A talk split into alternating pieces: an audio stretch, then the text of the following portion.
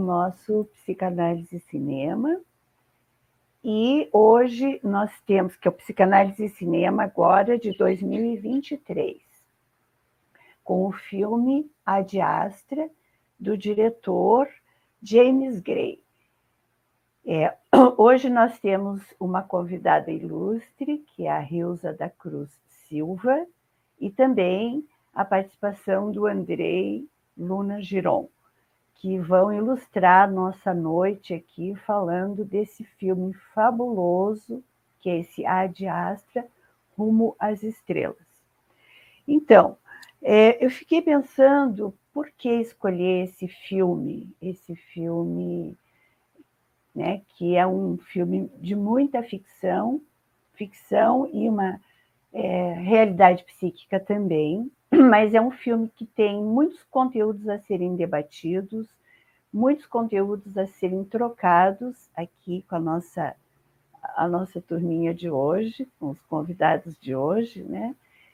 E então, Psicanálise e Cinema, iniciando mesmo esse, esse ano de 2023, o primeiro, com esse, esse filme. O, o James Gray, que é o diretor desse filme, é um filme de 2019, ele é um americano e justamente ele tem vários filmes interessantes que ele fez, né? Ele tem uh, Caminhos Sem Volta, ele fez alguns outros filmes também, Os Donos da Noite, ele fez Os Amantes, ou Amantes, simplesmente. É, Era uma vez em Nova York, também Armagedon. Então, ele é um diretor que está na área, está na praça, mas que em muitos momentos ele vem com essas surpresas, como ele está agora nos surpreendendo, nos surpreendeu em 2019 com o filme Astra. É, eu vou passar agora a palavra para o Andrei, porque o Andrei vai nos ilustrar com todos esses conhecimentos aqui relativos ao filme, a esse grupo, a essa equipe. Andrei. Olá, boa noite, tudo bem? Bem-vindos à live sobre cinema e psicanálise, com a Helenice, psicanalista, Rilza, publicitária também, amante das artes do cinema. E eu também sou apaixonado por cinema, a gente aprende muito vendo filmes bons, é, e o cinema é uma arte contemporânea, uma arte do modernismo, da era industrial, que de forma positiva democratizou é, essa forma né, de levar para as pessoas é, um conteúdo é, valoroso que de alguma forma também abarca muitas outras artes como a música, o teatro, a cenografia, uhum. assim como a ópera foi lá no Renascimento quando surgiu numa tentativa de resgatar o teatro grego, o cinema também passou a ser uma ferramenta de acesso a pessoas do mundo inteiro e ao mesmo tempo trazendo um intercâmbio de culturas, isso enriquece muito e faz a humanidade, a civilização avançar. E esse filme é interessantíssimo, ele se insere no gênero sci-fi, que é um gênero que o cinema sempre cultuou. Talvez a primeira obra-prima desse gênero seja Daqui a 100 Anos, que vem da obra do A.G. Wells, um grande escritor de sci-fi inglês. Inclusive, ele vai trabalhar na versão do cinema curioso, né? Um grande escritor trabalhando como ator. Esse Ué. filme é do Menzies, também trata, né, de uma visualização de um futuro distante, como seria. Então, o sci-fi ele trata da utopia e da distopia. Né? A distopia seria o um mundo que acaba entrando numa catástrofe, acaba se desintegrando e, e, muitas vezes é uma previsão do que pode acontecer se a humanidade seguir certos padrões atuais. Esse filme, em especial, ele tem uma conotação mais intimista, mais existencialista. ele trata do tema sci-fi também, porque o filme é passado num futuro onde eles vão para outros planetas bem distantes, até Netuno, por exemplo. Mas é, representa uma reflexão né, do que essas viagens, do que esse avanço tecnológico é, traz no sentido de é, abarcar um, um, aprofundamento da própria existência. Então, a gente vai debater isso ao longo né, dessa live, mas é o diretor James Gray, como foi falado, é americano, nasceu em 69 em Nova York, e os seus primeiros filmes tratam de Nova York. E todos os filmes têm como características é, sair de casa e depois retornar. E esse Ad Astra não deixa de ser assim também, uma vez que ele sai da sua casa e vai para o espaço. Já é um, uma dimensão um pouco maior, mas enfim, trata desse abandono da sua raiz, da sua reflexão sobre a sua vida e o retorno. Então, os seus filmes têm essa premissa. Ele é neto de judeus russos, uhum. é, estudou cinema e ele adora muitos diretores importantes, viu muitos filmes também que são considerados grandes clássicos. Então, esses elementos fazem dele também um diretor contemporâneo, né, que busca produzir filmes fora do mainstream, né, dessa categoria comercial, buscando um senso mais artístico, se aprofundando mais na filosofia. E o Ad Astra é muito bem composto né, nesses termos filosóficos e muito bem composto em termos técnicos, uma vez que a equipe também é muito boa. Uh, a gente tem um grande fotógrafo suíço, é, Reutemann, que trabalhou em muitos filmes até de sci-fi também, como Interestelar, do Christopher Nolan. É um diretor que consegue imprimir, né, dentro dessa temática espacial, uma poética muito bonita e que nos filmes de sci-fi são muito cabíveis, né? É uma ousadia fotográfica, técnica muito interessante. Claro que os filmes antigamente é, eles tinham pouca ferramenta tecnológica, mas mesmo assim imprimiam uma poesia, um senso onírico que o espaço causa né, no ser humano. Essa dimensão espacial do infinito, é, ela traz reflexões internas também, né, uma vez que nós também somos esse universo. Né, e o diretor ele também escreveu um livro sobre monges budistas medievais, então ele tem também uma filosofia né, do Oriente de integração do microcosmos com o macrocosmos, essa energia que pulsa na vida cósmica é a mesma energia que nós temos. E esse filme traz isso, mas ao mesmo tempo é, ele faz uma reflexão né, do ser humano na busca de si mesmo.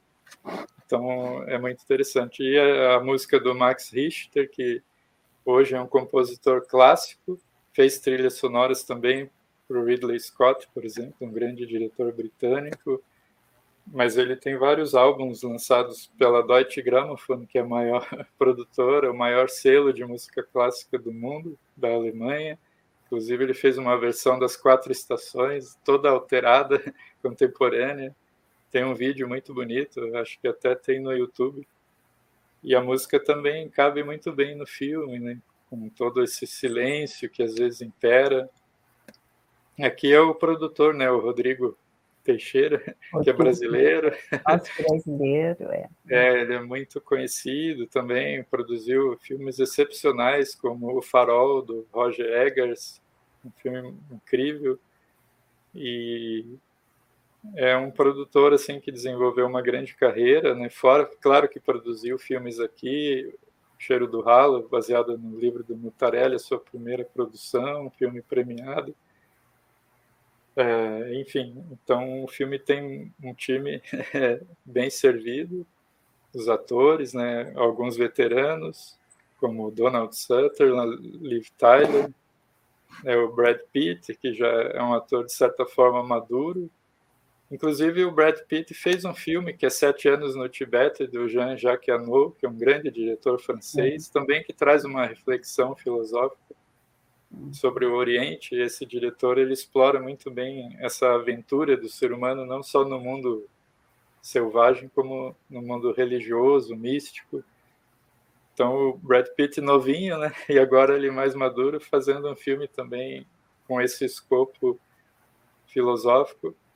E ele tem filmes também muito interessantes. É, um filme que a Angelina Jolie dirigiu, recente, é interessante.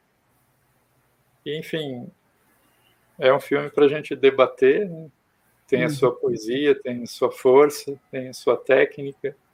Eu particularmente gosto desse gênero, lembrando de outros clássicos como Solaris do Andrei Tarkovsky, que é um filme extraordinário baseado num conto de um grande escritor polonês, sci-fi, que é o Stanislaw Lem, 2001, Uma Odisseia no Espaço. Esse filme faz uma certa homenagem também, que é baseado na obra do Arthur Clarke, do Stanley Kubrick. Um filme que não foi premiado também, mas que se tornou um ícone do cinema, um clássico, trazendo muitas reflexões sobre a humanidade, como a poética, com música clássica também. E a gente tem o Blade Runner, tem é, inúmeros filmes de sci-fi que sempre contemplam uma reflexão sobre o mundo, a civilização, um olhar sobre o futuro, e isso é muito rico. Né? A gente acaba viajando né, de forma romântica assim, pelo universo e acaba encontrando muitas vezes respostas né, a reflexões Exato. pessoais, filosóficas. Então é isso, a gente vai agora dialogar sobre o filme. Né? E se alguém quiser também perguntar depois, Fiquem à uhum. vontade. Eu passo agora. Uhum. Que boa essa tua, essa tua exposição, Andrei. Você trouxe um, um enriquecimento aqui para nós de algumas informações até que eu não sabia. Muito interessante, muito interessante mesmo, né? É pensar nessa reflexão de, da saída de si, né? Isso em busca de um universo, mas esse universo às vezes e também tem uma significação que é o nosso universo interno. Né? É uma nostalgia ao mesmo tempo, essa busca, né? busca de si, busca em outros, em outras estrelas, mas de repente é, estamos justamente na nossa própria estrela querendo saber sobre nós, né? E a Rilza da Cruz Silva, nossa convidada especial, por quê? A Rilza é, escreveu sobre esse filme, tem no blog, né, Rilza? No seu blog. E, é no, no Medium, é. Né? E, e, e, muitas vezes comentou, inclusive foi quem me falou do filme pela primeira vez, eu não, não tinha prestado atenção ainda, e trouxe muitas reflexões, trouxe uma trajetória muito bonita da história dela, sobre esse filme. E então, Rilza, eu passo a palavra para você agora. Conte um pouquinho, ou muito, né? O que é esse filme para você? É, bom, o Andrei tem um conhecimento profundo e muito amplo do cinema. É, é, maravilhoso ouvir ele. Eu frequento um cineclube que ele conduz lá no Museu Guido Viaro todo sábado à tarde. E ele tem um conhecimento muito profundo e muito extenso da arte do cinema. E muito rico tudo que ele colocou aqui. É, é, e o que eu vou é, é, colocar é, na verdade, é a minha leitura da, do segundo plano, da segunda cena, da cena por trás da cena. Uhum. Porque eu sou estudante de psicanálise, é, Fiz análise por um, quase 15 anos. E quando esse filme foi lançado em 2019, eu estava em análise, é, no momento crucial aí da minha busca das minhas questões existenciais, prestes a, a resolver uma questão muito importante da minha história. E, ao mesmo tempo, eu estava participando de um grupo de estudo, que foi lá no grupo que eu contei para a Helenice, é um grupo conduzido pela Helenice, um grupo de estudo baseado na leitura da obra é, Ulisses, do James Joyce. E essa obra, Ulisses, que é essa aqui, e acho que a Carol está mostrando ali também, né? É. é. Esse livro, essa obra, ela é, tem uma importância é, bem grande, crucial dentro da teoria psicanalítica, porque o Jacques Lacan fez um, um seminário inteiro é, a respeito dessa obra, e né, o, o seminário Santome. Do né? Santome, seminário 23. Seminário 23, Santome. Exato. E esse, essa obra também tem uma, uma importância muito grande na própria literatura, na história da literatura, porque quando ela foi lançada, ela foi muito controversa, é, foi muito rechaçada no meio da literatura, críticos, a indústria da literatura, porque o, o, James Joyce ele pegou a Odisseia do Homero, que é uma obra da lá da antiguidade, que é uma obra que tem uma influência muito grande em toda a cultura ocidental. E o Joyce pegou essa obra e subverteu. Ele criou, né? A Odisseia se passa, cobre 18 anos, é, a Guerra de Troia, que durou dois anos, e depois os oito anos seguintes que o herói é, é, Odisseu ou Ulisses, é, que era um, um rei de, de Ítaca, ele era muito astuto, muito inteligente. No entanto, ele passou oito anos tentando voltar para casa, perdido é, nos mares, nas ilhas. Ele não conseguia voltar para casa. Ele matou muita gente, brigou, enfim. E o Joyce pegou essa obra e subverteu. Ele, a obra dele é gigante, né? Muitas páginas, é enorme. Mil e cem, né? É, 1.100 páginas. 1.100 No entanto, toda essa narrativa cobre o tempo de, cronológico de 18 horas de um dia. Então, é uma completa subversão. A narrativa, a linguagem narrativa, ela é, tem uma lógica de sonho, né? coisas que não fazem muito sentido, e, e por não fazer muito sentido, a, a, a nossa leitura tira a gente do sentido. Então, tira a gente da lógica, do quadrado, da organização, ela tem um efeito em quem lê. E quem está fazendo análise tem também um efeito adicional.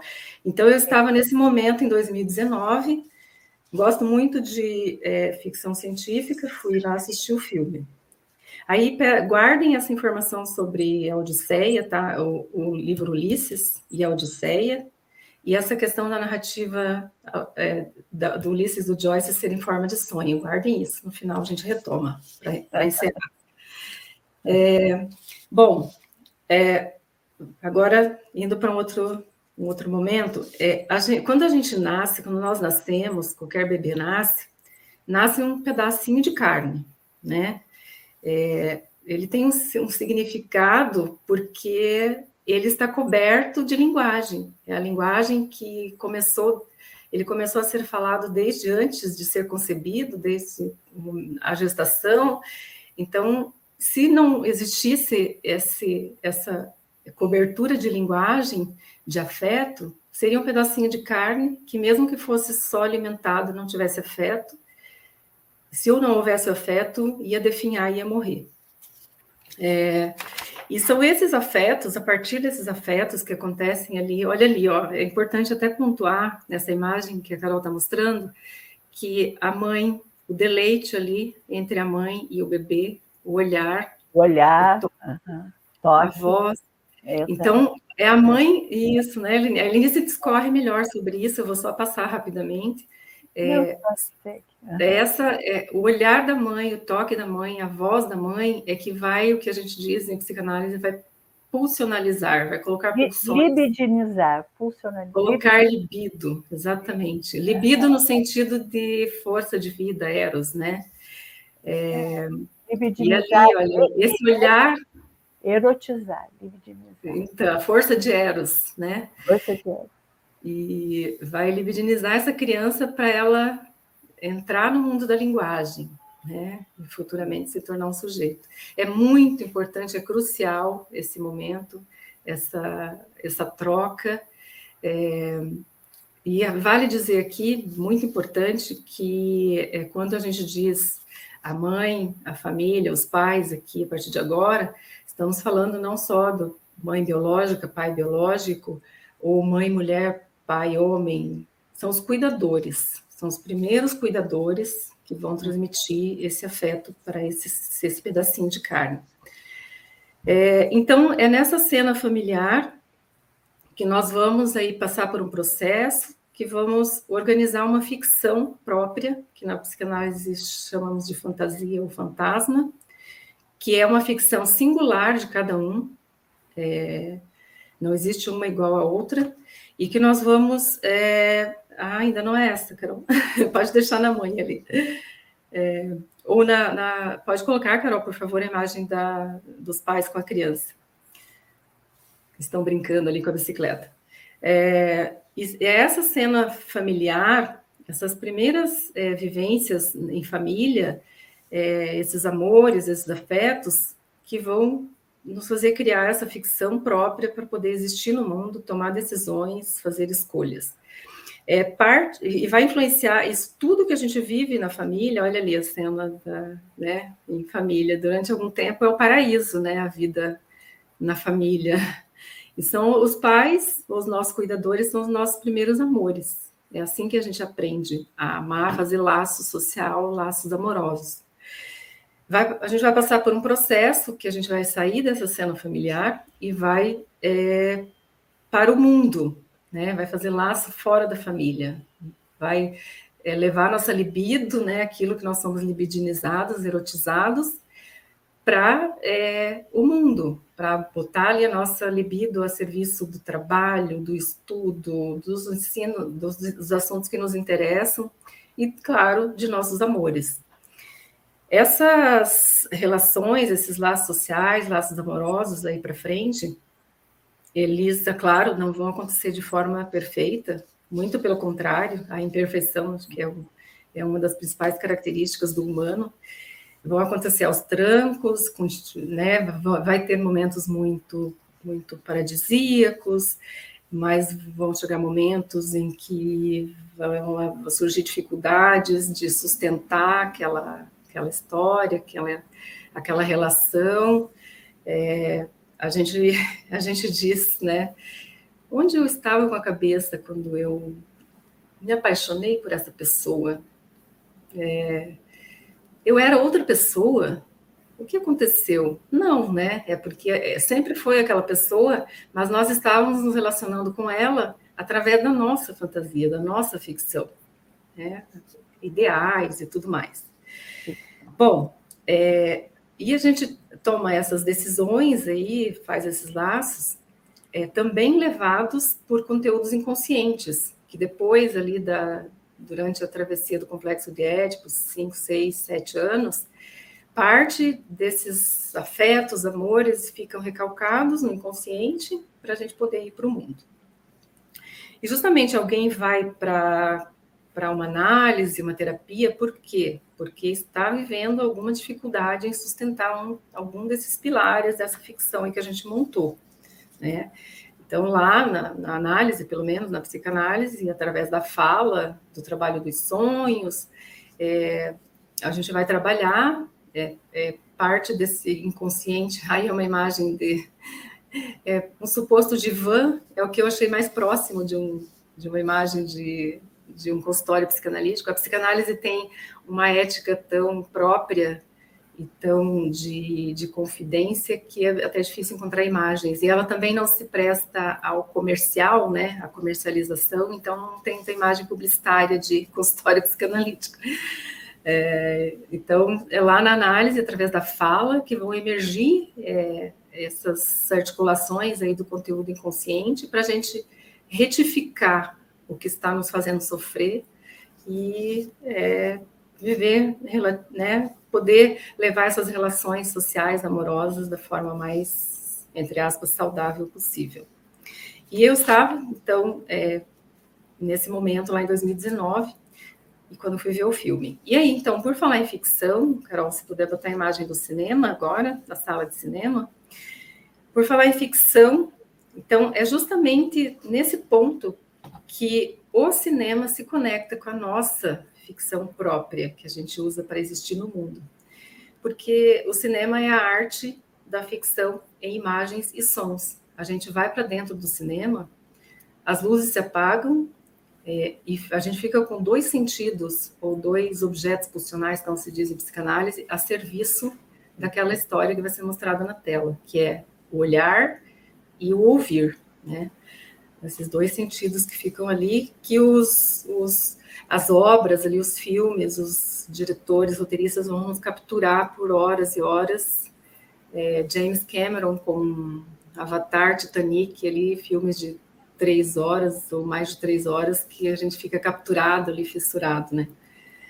E é nesse ponto que esse, essa nossa ficção se conecta com o cinema.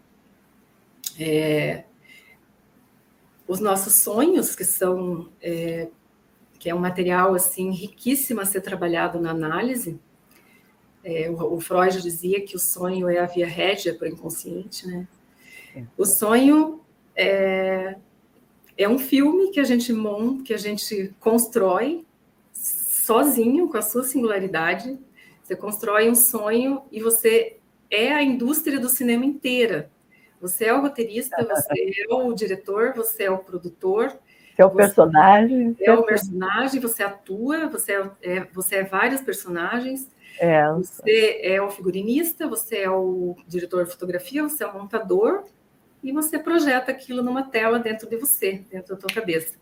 E de manhã, eu aposto assim que todo mundo que está aí já muitas vezes, depois de acordar de um sonho, pensa, mas que sonho maluco, de onde veio isso? E, claro, porque veio do nosso conteúdo inconsciente, veio do teu inconsciente. Esse é o universo, né? o universo que o Andrei citou. Esse é o universo interno. Exato. É Como parte dele, nós somos divididos, né? Nós Exato. somos divididos, sujeitos divididos, nós não somos indivíduos, nós somos indivíduos. Uma parte nossa está oculta, a gente não tem acesso, assim, racional. Então, é dali que vem os sonhos, por isso que muitas vezes não faz sentido. Bom, voltando então a 2019, a Diastra, Carol, se puder botar ali a imagem do Brad Pitt do filme. Estava lá eu, lendo Ulisses, aquela obra maluca, é, tentando fazer retificações na minha história, buscando né? Fazendo uma busca aí pelo, pela minha relação com meu pai, lá da infância. É, entrei no cinema, porque eu gosto de ficção científica, e eu fiquei desestabilizada, sem, não sei, não sabia por quê. Eu voltei mais três vezes no cinema ao longo dos, das próximas duas semanas. Eu voltei mais três vezes para o cinema para assistir o filme. E eu parecia uma doida dentro do cinema, escuro, um caderno na mão e uma caneta, tentando fazer anotações no escuro. E anotei, anotei, fiz milhões de anotações. É, levei para análise né, essas anotações, foi muito importante trabalhar. Ou seja, esse filme tocou em algum fio desencapado meu. É, olhando aquele homem, eu não vi ali o, o Brad Pitt, um herói de, de filme de ação, não foi isso que eu vi, apesar de gostar também disso. Eu vi um homem buscando desvendar mistérios da sua própria existência. É, aquilo que o, o Andrei colocou, né, um filme, mas na verdade ele é tem a ver com ele é mais existencial, universo interno. Foi isso que eu enxerguei. E vendo aquele homem que cresceu sem o pai, o Brad Pitt numa atuação belíssima, super contido, mas falando, expressando muito com o olhar, é, e foi isso que eu enxerguei. Ele mexeu demais comigo e eu trabalhei isso na minha análise. E até é possível que eu tenha retificado bem algumas coisas ali, saído de análise por um tempo. Bom, então, retomando, né? A gente, nós somos seres constituídos pelos nossos amores familiares. É preciso haver um processo de saída desse familiar não ficar alienado ao amor da família e, ser capaz de fazer laços é, fora da família, laços com trabalho, com estudo, botar nossa nossa libido em trabalho, né? Para que a gente possa, é, como dizia Freud, uma, que é uma, o Freud dizia que é uma síntese mais ou menos de, de saúde mental, é ser capaz de amar e trabalhar. Amar é isso, né? É botar a libido a serviço do trabalho, das relações com os amigos é, e com os amores. É, durante esse processo de saída da família, que é o, atravessamento do complexo de Édipo, é, a criança ela passa por, ela vivencia sentimentos muito intensos é, de hostilidade, de raiva e também de amor, na mesma medida, talvez em relação aos pais. É, não vou discorrer sobre isso, né, falar rapidamente, quem sabe de psicanálise mesmo é a Helenice. É, e é preciso que haja uma intervenção paterna, de uma autoridade paterna, para que a gente conclua esse processo. Aqui também é importante pontuar que a autoridade paterna não quer dizer que é exatamente só o pai masculino, né? Um casal é, homoafetivo pode ter, é, o, o, é, pode é, cada um desempenhar ali uma função, uma função materna, outra função paterna. Mães solteiras, é, muitas vezes elas exercem os dois, as duas funções, a materna e também a paterna. É, nesse caso aqui, ou tem alguém na família é, um irmão, um pai, um tio que vai é, exercer essa função, é preciso que a, a função paterna aconteça, a intervenção paterna, para que a gente saia desse processo minimamente saudável, né? Saudável entre aspas, porque em psicanálise saúde é uma palavra meio complicada. Ninguém é assim tão saudável. E a gente vê que o Roy, Roy McBride ali, personagem do Brad Pitt, é, durante o filme você vai percebendo que o pai dele, é, a vida dele toda do Roy, o pai dele esteve fora da Terra, literalmente, né? Fora da Terra, em missão. O pai dele, então ele via ali na televisão algumas notícias, né? Ele ouvia narrações a respeito do pai da TV. Então ficou aquela figura mítica de herói, mas o pai não estava presente. Não. E ele deu o jeito dele, né?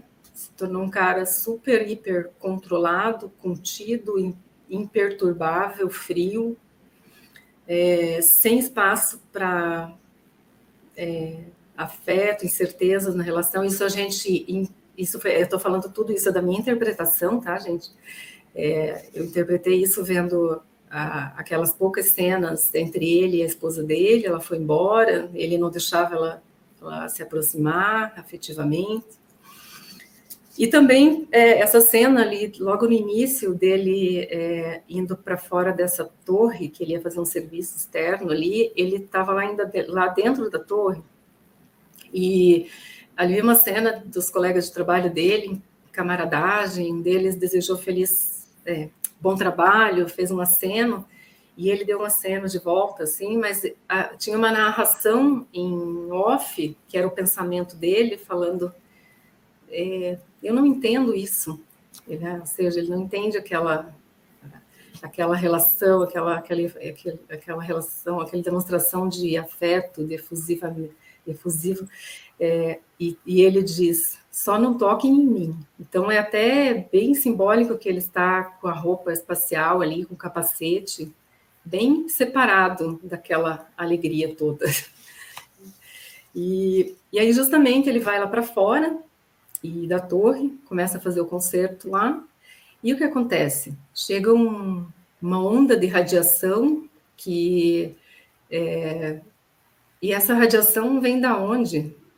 É o pai. Depois, lá na frente, a gente vai ficar sabendo no filme que é, aquela radiação foi emitida pela nave do pai dele, que estava estacionado lá em Netuno, e havia indícios de que o pai dele estava vivo. Ou seja, para mim isso é mais do que simbólico de que a relação com o pai começa a desestruturar ele ali já. Tanto que ele cai, né? É, uhum. curto-circuito ali na torre, ele cai, e é uma queda vertiginosa. Ele tem ele curto, curto circuito. É, quando vem, quando vem a uhum. ressonância do pai. Exato.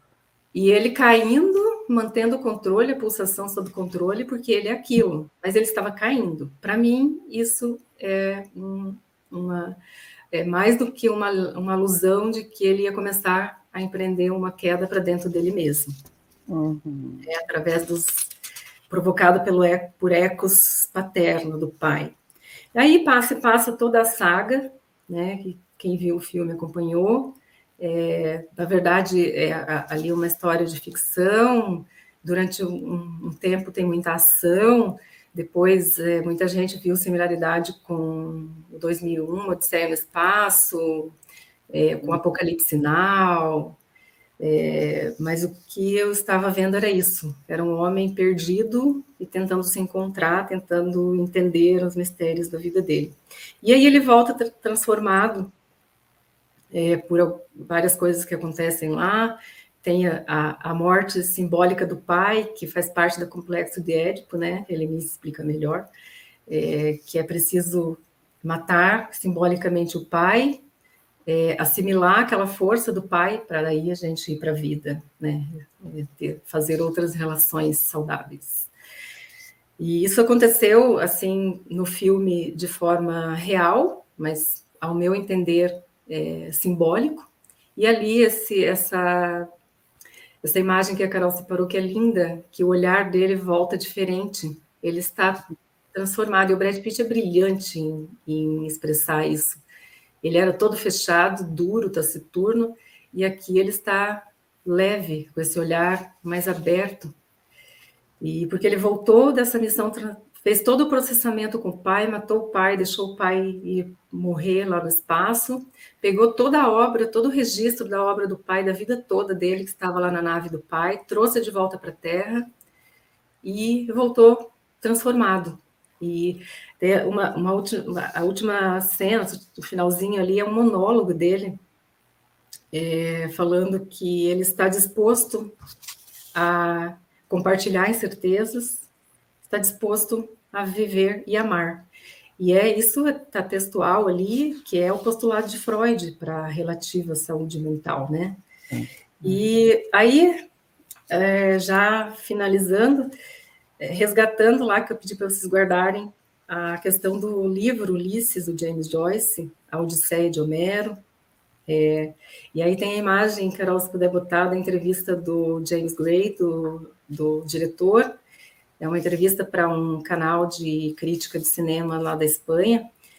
É, e ele fala isso. E eu é, eu não sabia, eu fui ver essa entrevista dele muito tempo depois que eu assisti o filme, muitas sessões de análise depois, é, já é, quase terminando já o grupo de estudo da obra é, Ulisses, é, o James Gray falando nessa entrevista que esse filme, esse roteiro é o Ulisses, é a Odisseia, aliás, da, do ponto de vista do filho Telêmaco, o filho do rei Odisseu Ulisses, que ficou quando o pai saiu para guerrear em Troia, ele era bebê e ele hum. ficou lá. Então ele tinha o filho cresceu, né, durante 18 anos, ele só tinha relatos desse pai.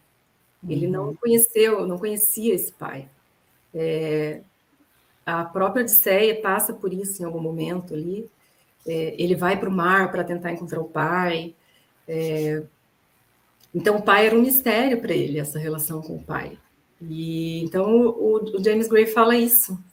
E depois eu fiquei abismada quando eu vi essa entrevista, porque aí tudo se fechou. É, Ou se abriu, né?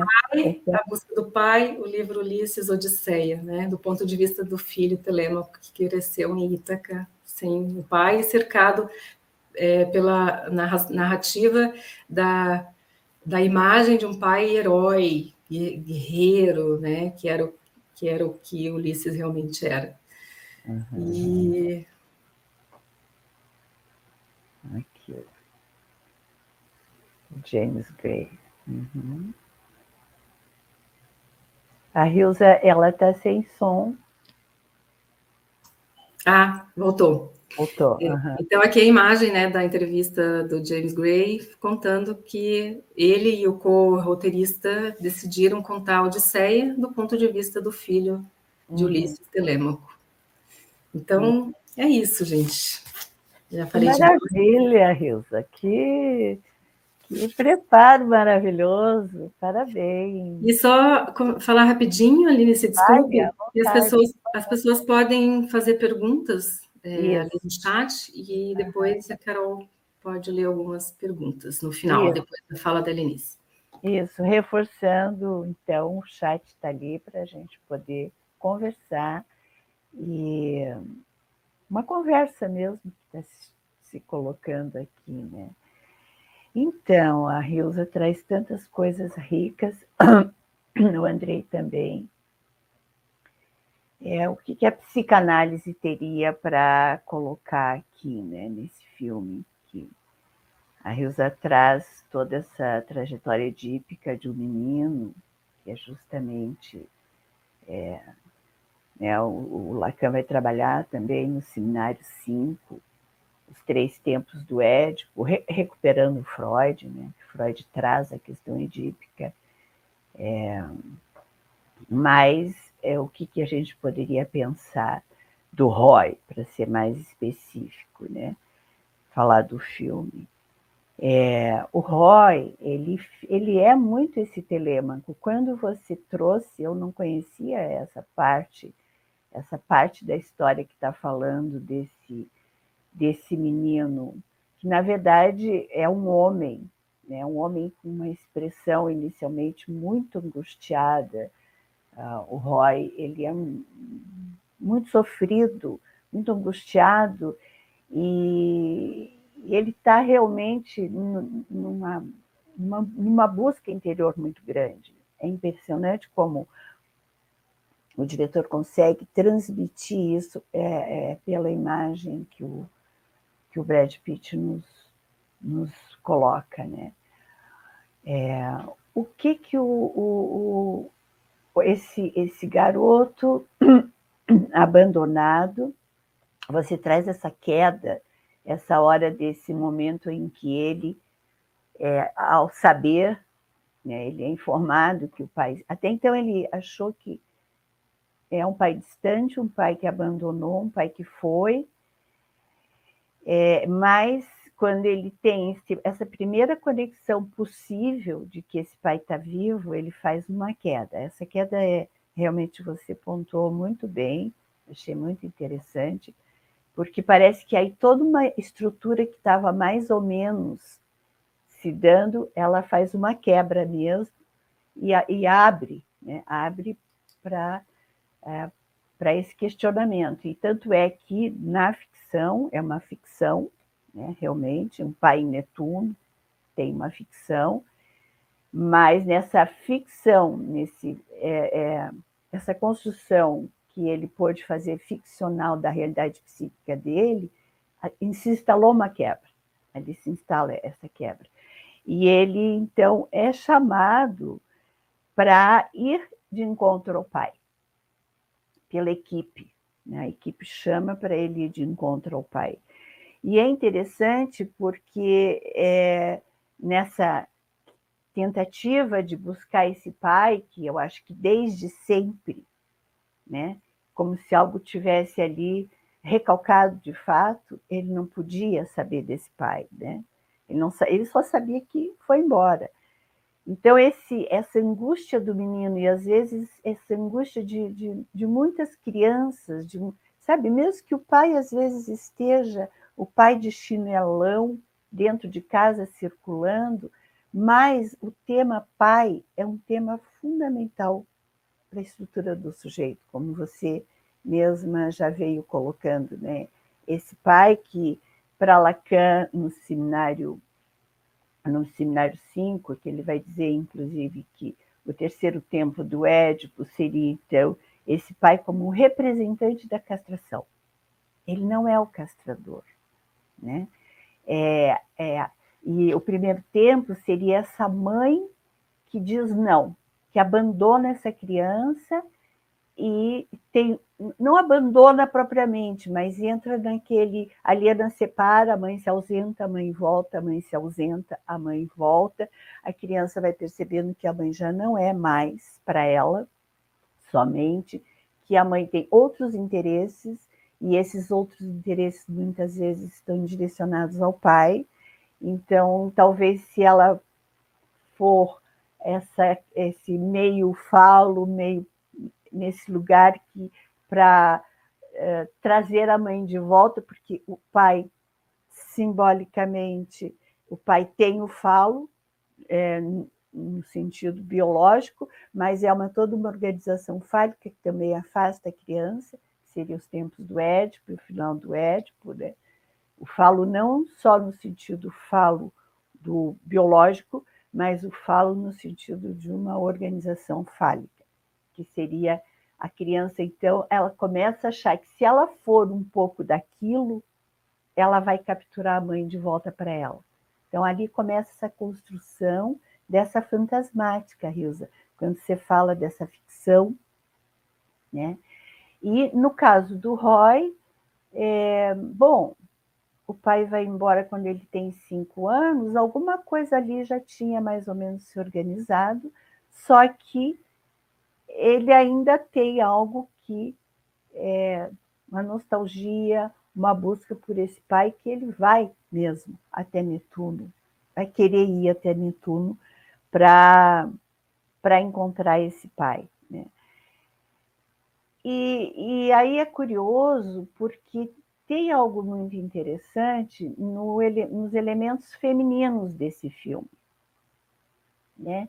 Esse filme ele mostra o elemento feminino, a, quem assistiu o filme vai, vai lembrar do que eu estou falando, a mulher, ela, a esposa dele, inclusive, ela está sempre meio numa sombra, ela é distante, ela, tá, ela não está junto com ele, né? ela está ali e ele é um, um mega profissional, um técnico, um grande astronauta, um homem de prestígio, por quê? Porque ele, lembrando do Telêmaco, ouviu dizer que esse pai era um grande herói, né? E, que ele tem essa identificação que ficou dessa fala que veio do outro, né? Os outros dizem, o outro diz. Então essa fala que vem do outro tenta fazer dele é, esse herói. Então ele tem um traço do pai. Esse traço que é esse grande herói, esse grande astronauta, esse homem. E é engraçado que tem uma cena também que acho que logo depois da queda, eu não me lembro exatamente, mas eles vão fazer uma espécie de um teste terapêutico com ele. E nesse teste é uma coisa muito mecânica, né? As pulsações cardíacas, teus sentimentos e tal. E mais para frente, quando ele vai à Lua e da Lua ele está indo para Marte, é, descobrem que ele está muito alterado, que as pulsações dele estão alteradas, porque tem um vínculo emocional parentesco que então é, é proibido, ele não pode mais seguir essa busca porque ele estaria fora dos padrões, fora da forma, para poder ir para o espaço, em busca desse pai. E então vem uma ordem que ele tem que voltar. Interessante, né? Então, qualquer coisa ali nesse mundo, veja esse homem técnico, esse homem prático, esse homem sem emoções, esse homem sem sentimentos, começa a ter alguma alteração começa a sentir, né? começa a ter algo mais humanizado, talvez, já não cabe mais para esse programa. Né? Esse, isso dá para pensar muita coisa, né? É, o mundo que a gente está vivendo hoje, é, não podemos mais é, ser tristes, só só ter aquele padrão, né? Só sorrindo, só, né? Os, as imagens virtuais sempre muito limpas, muito lisas, muito bonitas, enfim, né? Daria para pensar que tem algo aí também. Enfim, é, ele vai para. E, e, ele vai teimar porque ele, ele precisa encontrar esse pai. Ele tem que encontrar esse pai, né? Telêmaco sai de Ítaca porque ele fica sabendo, a, o Agamenon, né, que falou que o pai estava vivo, Telêmaco, né, do Ulisses, Ulisses do Homero, e ele sai, o Telêmaco sai em busca do pai pelas ilhas ali da região, que era o que ele podia na época, 3 mil anos atrás, mais ou menos. E agora o Roy ele vai para o espaço e vai de, de, de é, da Lua para Marte, e quando ele chega em Marte, né, falando dos elementos femininos, tem ali é, essa esposa que está absolutamente distante, mas quando ele chega, quando ele chega em Marte, em Marte ele encontra uma mulher, que são as, os dois elementos femininos que aparecem nesse filme. Essa mulher, que é representada pela atriz Ruth Nega, por sinal linda, muito interessante, eu não conhecia essa atriz, expressão muito bonita, e, e ela se chama Ellie Lanter, Lantus, Ellie, é o nome dela, a personagem desse, desse filme. Inclusive, né, o pai do Roy, como também o Ulisses do, do não o Ulisses do James Joyce, mas o Ulisses do Homero, matou, praticou crimes, e, né, enfim. Esse pai matou os pais da Ellen.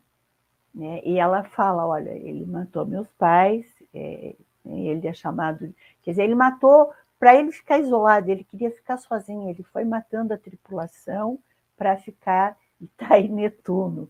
Então vamos imaginar né, um pai em Netuno, o filho indo para Netuno buscar esse pai, ou pelo menos encontrar esse pai uma vez para saber o que poderia vir a, vir a ser disso tudo.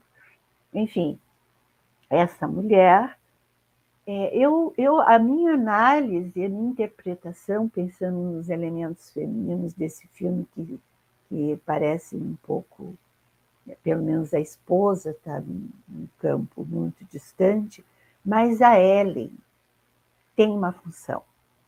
A Ellen tem uma função muito interessante como uma mulher ela está em Marte, eu acho, né? E ele está impedido de seguir a viagem, ele não pode mais seguir a viagem. E ela é, escuta a história dele, mais ou menos, e ela oferece que ela vai ajudá-lo a fazer essa travessia. Né? Essa mulher que oferece para ele que ele vai poder transgredir que ele vai poder sair daquela, daquele engessamento e também de um engessamento não, que não tinha nada de humano, só uma máquina. Ele já está como um, um homem-máquina, sem poder sentir. Então, ela facilita para ele né, essa travessia.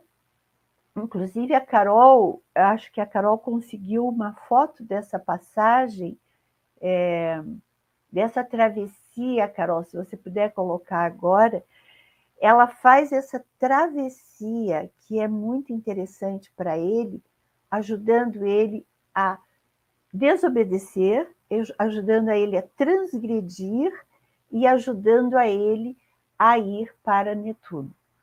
Então, eu fiquei pensando nessa função materna aí. Né? Nós estamos falando da função paterna, nós estamos falando de um filho em busca de um pai, nós estamos falando de um pai representante da castração, que é o que Lacan vai colocar no seminário, no seminário 5, né? que ele vai dizer o pai não é o castrador, mas ele é um representante, porque quem faz prim, o primeiro momento do corte é a mãe. É a mãe que abandona. É, é esse sentimento de de abandono que a criança vai ter, esse, esses primeiros tempos, eles são estruturantes. E é esse objeto que, que a gente foi abandonado, que vai passar o resto da vida procurando, isso que você falou também, Rilza, tentando encontrar nas paixões, né? Será que eu achei agora? Esse, esse primeiro, esses primeiros abandonos que se instalaram lá atrás, né? Já é uma função que é uma função materna também. Né? Essa mãe faltante, essa mãe castrada, que pode sair, que pode voltar, que pode vir, que pode voltar, e que a criança tenha um sentimento de abandono. Então eu fiquei pensando, quando eu assisti o filme e vi a função da Ellen fazendo com que ele facilitando para ele que ele vá poder estar como pai. E o que, que a gente vê muitas vezes na clínica, e o que a gente. Né, que é, é muito importante que a mãe possa ajudar a fazer essa passagem, entregar esse filho para o pai. Né? Às vezes a, a, gente encontra em casais que se separam, e, enfim, que a criança fica impedida de encontrar o pai, que a criança fica com sentimentos ambíguos, ela ama, mas ela tem que odiar o pai porque ela está num contexto familiar, numa história familiar, que esse pai ele não ele não é autorizado para ela amar ou para ela odiar, que também são sentimentos, né? E, é, e a Ellen faz essa função, ela faz esse trabalho feminino e entrega ele, entrega ele para ela entrega ele para o pai, né? Como um elemento feminino, único os dois únicos, mas o elemento feminino marcante poderia ter sido um homem astronauta, que o, James Gray, não, mas ele colocou uma mulher. Isso que eu achei, achei assim, é, me chamou muita atenção, né? E, bom, ele chegando até Netuno, antes disso, tem mais um elemento interessante, que é quando ele, eles são atacados por aqueles dois é, gorilas, que são dois, é, dois selvagens, dois animais, né? Bom, fiquei pensando o que, que o James Gray coloca dois gorilas. Dois gorilas. Eu, o que será que são esses animais? Quer dizer, esse menino, esse menino que está procurando o pai, eu estou falando de um menino, num homem de 30 e poucos anos, né? Procura esse, esse, esse elemento animal, ah, sabe? É uma representação, nós temos esse nosso lado, né?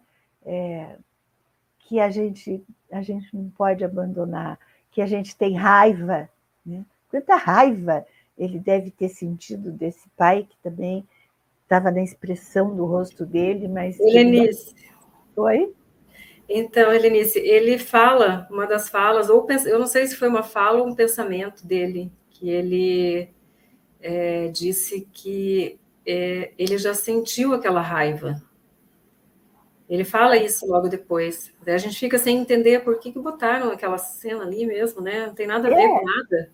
Mas, Mas é, é porque ele teve que conter tudo, ele teve que segurar tudo, ele teve que se fechar mas aí ele coloca lá na, na é no relatório para a missão lá da, é, da saúde mental dele que ele coloca que ele reconheceu aquela raiva daquele Você macaco, já sentiu. Já sentiu. Olha aí, veja a capacidade do James Bray, viu, Andrei? Olha isso desse diretor, onde eles vão, onde o cinema vai, Rilza, como você tá, você tentou nos ilustrar, onde a, a, essa arte cinematográfica pode nos capturar e capturar algo das nossas estruturas que às vezes precisa de uma análise mesmo, como a gente está tentando fazer aqui. Né? Você trouxe um viés do filme, o Andrei trouxe um outro viés, e eu fui me, me pegando por essas coisas bem piscinas. Olha aí, eu falei, mas o que, pode, no espaço, a caminho de Netuno, aparecer dois gorilas. Não, não estava no projeto Netuno gorila, acho que não tem. Né? Mesmo que a gente vá um dia para. Acho que lá não vai ter gorila, mas enfim, não sei. Mas tem, ali tem dois selvagens com muita raiva, e ele vai passando por esses processos, eu usaria a palavra até se humanizando, saindo desse homem que não pode sentir, saindo desse homem que não pode ter raiva, que não pode amar, né? É, é uma máquina, ele é uma máquina humana, né? E, e aí, bom, ele passa por isso, mata, mata pessoas também, ele, ele faz né, o, esse caminho de, mas ele tem que chegar até o pai. É, e chega até o pai. Né? Ele chega até o pai, é o encontro deles é, um encontro curioso, a gente esperava um grande abraço, muitas lágrimas, ai que bom! Não, não. O pai é esse homem que tem uma missão que não, que não pode sair de, dessa missão. Esse é um outro detalhe importante que dá para pensar psicanaliticamente de que missão está se falando de um pai, aí vamos pensar nos pais, que muitas vezes não algo da sua estrutura subjetiva não, não dá esse lugar para um filho. Né? Algo da sua estrutura, e, e, o próprio Lacan vai trabalhar, né? ele vai trabalhar o nome do pai, os nomes do pai, nomes dos nomes, né? É, e, e na, na, estrutura neurótica obsessiva também é pensado que quando é, é na psicanálise traz essa questão de que quando um pai tem um filho, sobretudo um filho homem, e um filho para quem ele tem que dar o nome, dar uma sequência a essa linhagem, né? Algo dele tem que cair, né? e, né? É, ser pai é uma quebra narcísica, abrir esse espaço. Ser mãe é uma quebra narcísica. Nem todos estamos é, prontos e, e para essa quebra narcísica e muitas vezes até não estamos é, distantes de, de querer arriscar essa quebra narcísica, de dar um lugar para um outro ser, principalmente a maternidade, mas pensando num pai que vai ser a sua linhagem, vai levar um nome do pai. O que significa isso, né? Então esse pai esse pai distante, que muitas vezes é esse de chinelão que está dentro de casa, mas que ele, ele não consegue. Tem, né? ele não consegue. Ele está em Netuno. Esse pai que está ali em casa, ele está psiquicamente, ele está emocionalmente em Netuno. Né? É, tem algumas coisas interessantes que a gente também observa cada vez mais na clínica, quando nasce uma criança num casal, às vezes é motivo de separação grandes separações, às vezes, é, quando vem esse terceiro. Precisa o terceiro, entra o filho como um terceiro e não dão conta. Né? Então, muitas vezes a mãe acolhe, a mãe acaba fazendo mais essa, essa função. Bom, esse é um tema bem interessante, mas, bom. Então, ele vai a Netuno e ele encontra esse pai mas não tem aquele acolhimento depois de tantos anos, 18 anos, né? Não sei quanto tempo, 16 anos, é um negócio assim, né? E ele quer trazer o pai de volta. E o pai diz: vai, não, eu não vou voltar com você, é a, minha, a minha missão é esta, e você vai voltar sozinho. Volta.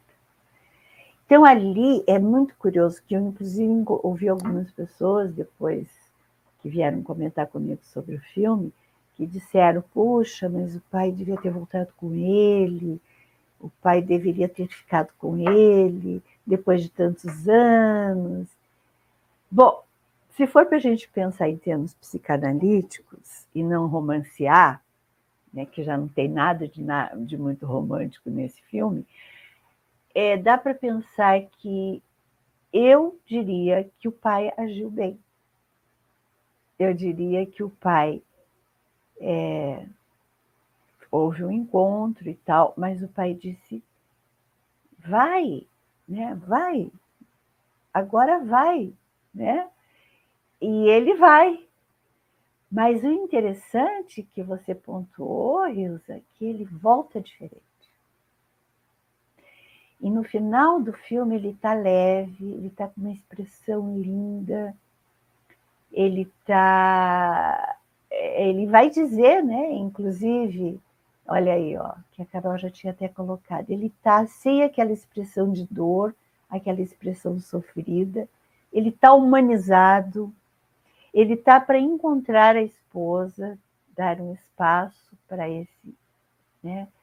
É, esses sentimentos, É, então, essa travessia que muitas vezes eu fico observando com pacientes, né, que é a travessia de uma análise. Não precisa ir até Netuno. Eu diria que esse, é, é, é toda essa toda essa construção é uma construção da realidade psíquica do sujeito. Essa, como o Andrei mesmo ilustrou, que né, esses diretores fabulosos, eles nos deslocam, e, e, o, e, o, e o, James Gray faz isso com, né, com, com o Brad Pitt, com o Gurroy, ele desloca para muito longe para ele voltar para ele mesmo. Ele volta, ele se reencontra, ele agora é, ele como se ele tivesse feito alguma amarração, né? E o quarto nó, quando Lacan vai falar do real, do simbólico e do imaginário, o RSI, dentro dos nós borromeanos, o quarto nó é o nome do pai. O quarto nó que Lacan coloca é justamente, então ele vai e faz o quarto nó, da estrutura subjetiva dele, que foi o que o James Joyce também faz. Lembra que a gente trabalhou, né, na nossa jornada ética maravilhosa, né, assistindo esse livro, essa obra que desestabiliza, que tira, que, que, que angustia. Provoca angústia. Provoca muita angústia. É como né? se a gente estivesse num sonho, né?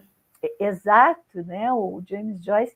E, e, aí a gente dentro de Dublin, né? Lembra que a gente fez o um mapa de Dublin com os bonequinhos? A gente foi foi muito lindo esse período.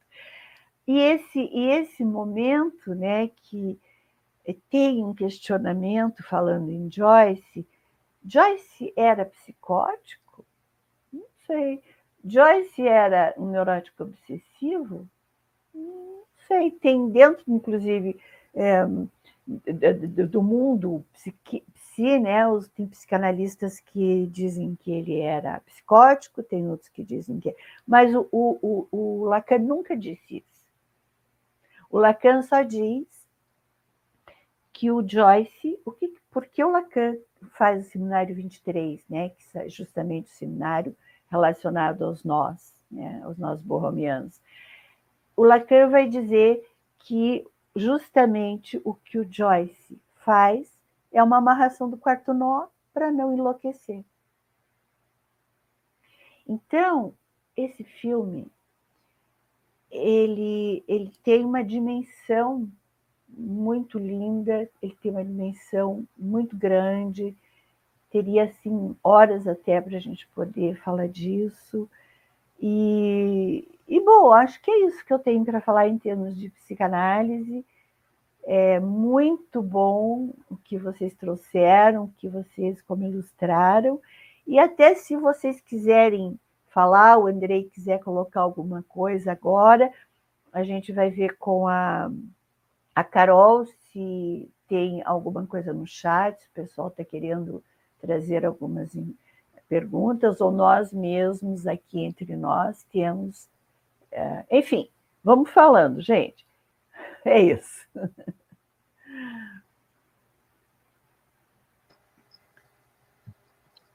Eu queria falar também em termos de concepção artística, né, que o cinema traz.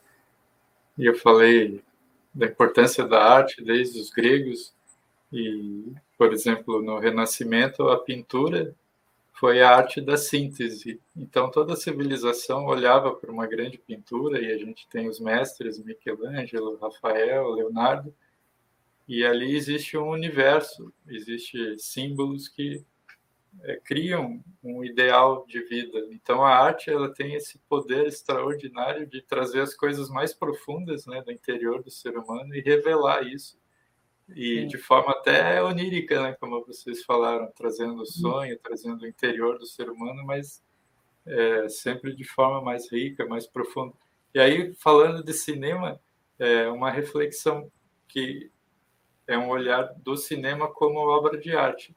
Então, o cinema a gente sabe que é uma mentira, como toda arte, no sentido de não ser a realidade, né? é uma criação que está se colocando. O roteiro não é algo real, é uma criação, é, é uma mentira poética, mas é uma ilusão, uma mentira. Mas ao mesmo tempo, ela é carregada de símbolos que são verdadeiros, que é o que vocês comentaram agora, né? os símbolos humanos, né?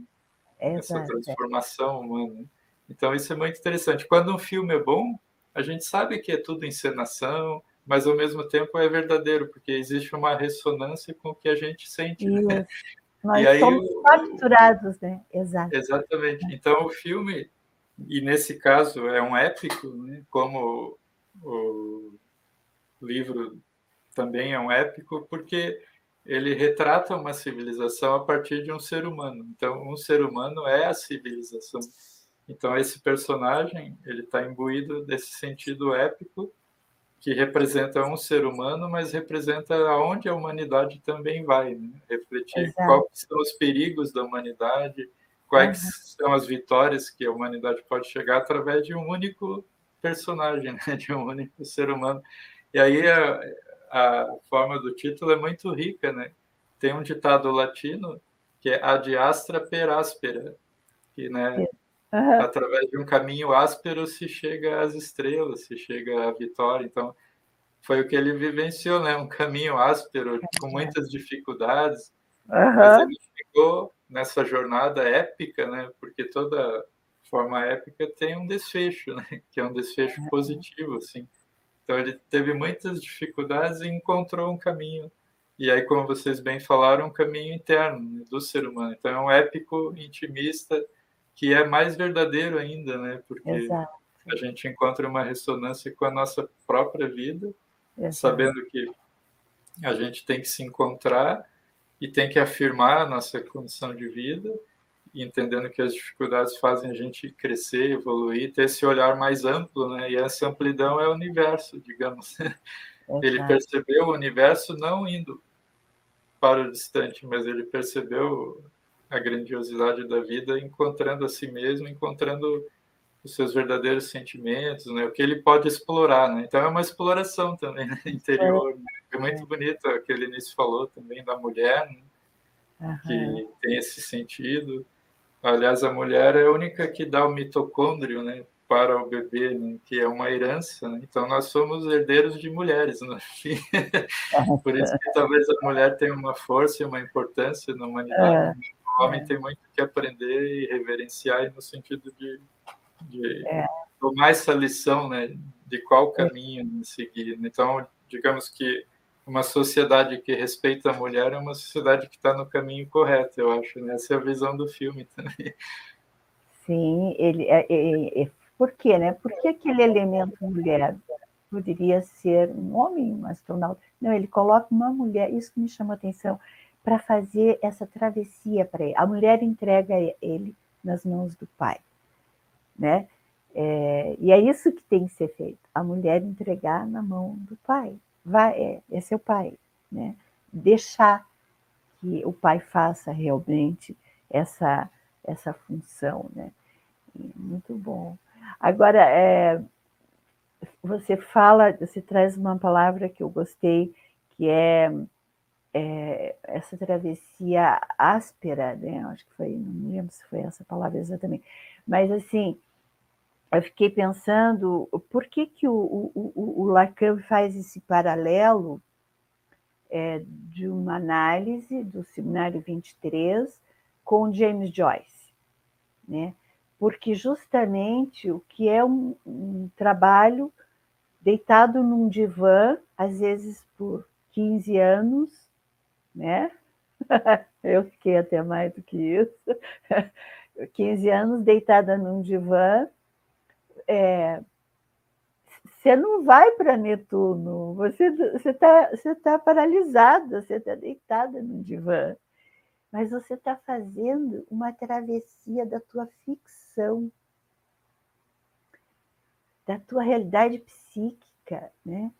Você está tá, você tá trazendo teus sonhos, está falando das tuas angústias, quer dizer, você está reconstruindo, você está historicizando né, a tua história, você está reconstruindo a tua história, você está fixo. E essa ficção que o próprio Lacan vai falar, né, que cada sujeito tem uma ficção que ele precisou construir, precisou construir, né, a fantasmática, né, na questão é, da, da, neurose. É, e, e, então você, por isso que eu digo, é, será que ele foi para Netuno procurar o pai? Será que ele precisou? Né? Ou será que, né? às vezes, tá, talvez assim, numa travessia, numa travessia analítica, que você está ali deitadinho num divã, você vai até Netuno? Vai até Netuno. Você vai até Plutão, você vai até. Mas você está ali, né? Teus sonhos te levam, como diz a Hilza. Você é o ator, você é o ator da tua história como o, o Andrei está falando. É, você é o ator, né? E, enfim. E é bonito isso, né, Lenice? Porque a arte é uma educação para o ser humano, né? Para ele entender isso. É Exato. como se fosse uma pedagogia, uma herança que a gente tem da importância da humanidade ter essas obras de arte todas, né? Como Exato. referência para a pessoa ver um espelho do que ela pode seguir como protagonista da sua vida, tendo Exato. os maiores paradigmas, né, os maiores exemplos. É muito bonito, né? Por isso que a, a, cultura é um elemento essencial né, da civilização, mas a cultura é quando ela é elevada, né? quando ela traz esses elementos tão ricos e a gente pode se espelhar e se tornar igual. Os gregos eram assim, eles Exato. criaram um sistema de mestre e discípulo porque um queria ser igual ao outro e até melhor. Né? Então, várias uhum. pessoas de qualidades extremas surgiram que ao invés de invejarem, de criarem brigas, uhum. eles, não, eu vou ser igual a você, né? vou ser melhor que você, e, e foram um espelhando nos outros e criando aquelas uhum. coisas que a uhum. gente usa até hoje, né? Exato, exato. É, é realmente, a arte é, é, é, é esse banho de linguagem que, que a humanidade pode, pode arte, Helenice, artes é, seria a sublimação dessa desse selvagem que está é, oculto em nós, que está recalcado?